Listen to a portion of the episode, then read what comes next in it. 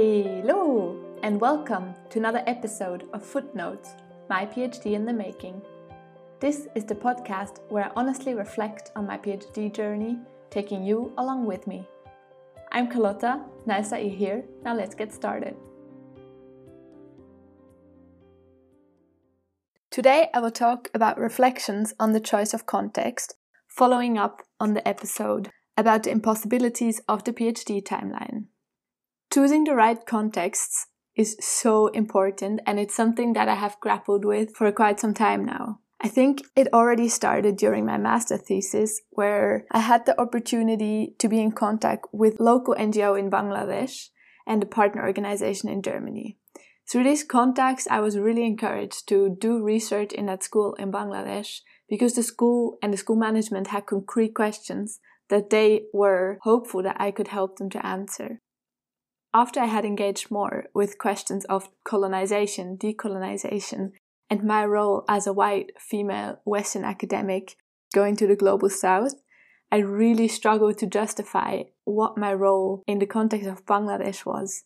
I have no understanding of their cultural, historical, political, and economical situation, and I am and was clearly the odd one sticking out. However, back then, so this was two years ago, I had a lot of conversations with different people from the faculty who gave me their opinions for and against me going there. I really appreciated this open exchange, especially from people from the global south who were really questioning what my role is in going there. I think the alternative question is what happens if I don't go?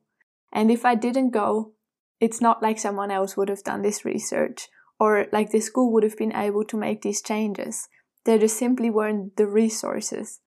Of course, I understand that this is a structural issue and that to change this, the solution is not to just send Western researchers into Southern contexts, but I do believe in that case, in the end, it was a benefit for the school. The feedback I got was not at all a feeling of exploitation or, um, yeah, me coming to extract extract knowledge. It was much more of a co-creation of trying to figure out how to empower those teachers to find what is working for them, what's not working, what conditions need to change for them to stay at that specific school.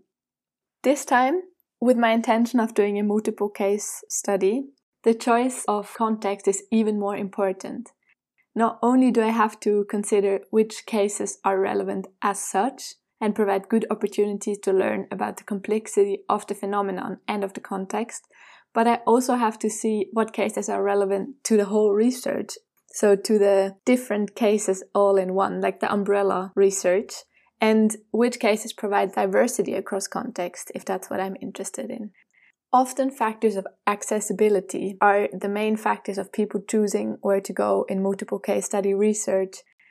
While I've done so many readings now about multiple case studies, the justification of why certain contexts are chosen has often not satisfied me. And it didn't matter if the researchers came from that context or didn't, or if they did research in the global north or global south. So often, because us academics, we are human at the end, we're making a human decision based on where we have contacts, networks, where the financial cost is bearable, and also where you can bear being for a few months away from everything you know, letting behind your partner, your family, your hobbies, your engagements, your favorite coffee shop, all of these comfortable spaces that we created in our lives. I think that's quite a sacrifice actually, and often having to justify so much where you go and why perhaps negates a little bit that fact that, yeah, it's one year of uh, my life that I'm planning to spend in these different contexts. So somehow the intuition and the tummy feeling also has to be right. Talking about alternative knowledges, I really think it is justifiable to include these this tummy feeling in making the decision. But of course, it wouldn't be the main factor. So sometimes when we talk about reflexivity and the positionality, it can get in the way of what really matters. Because what really matters is the research, the question, the participants, what we're trying to figure out.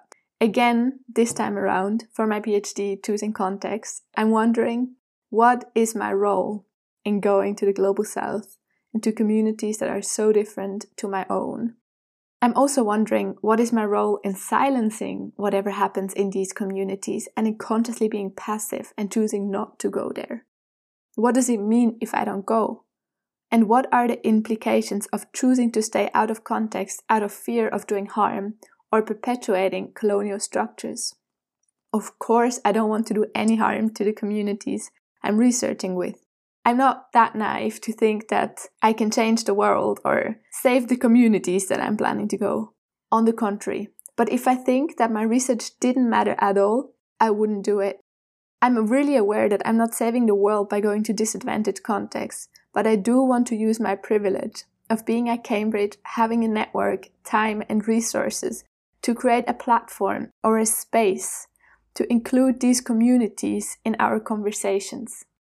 If I say these communities, the communities I'm thinking about and, and I am in contact right now are really disadvantaged or remote communities. It's indigenous communities, IDPs, migrants, orphans.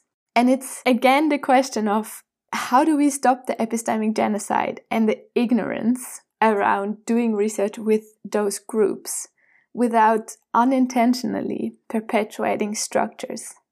I think the answer that I found myself from a lot of conversations I've had about this lately is that the only true motivation we can have to go to those contexts is to generally understand and to learn what's happening.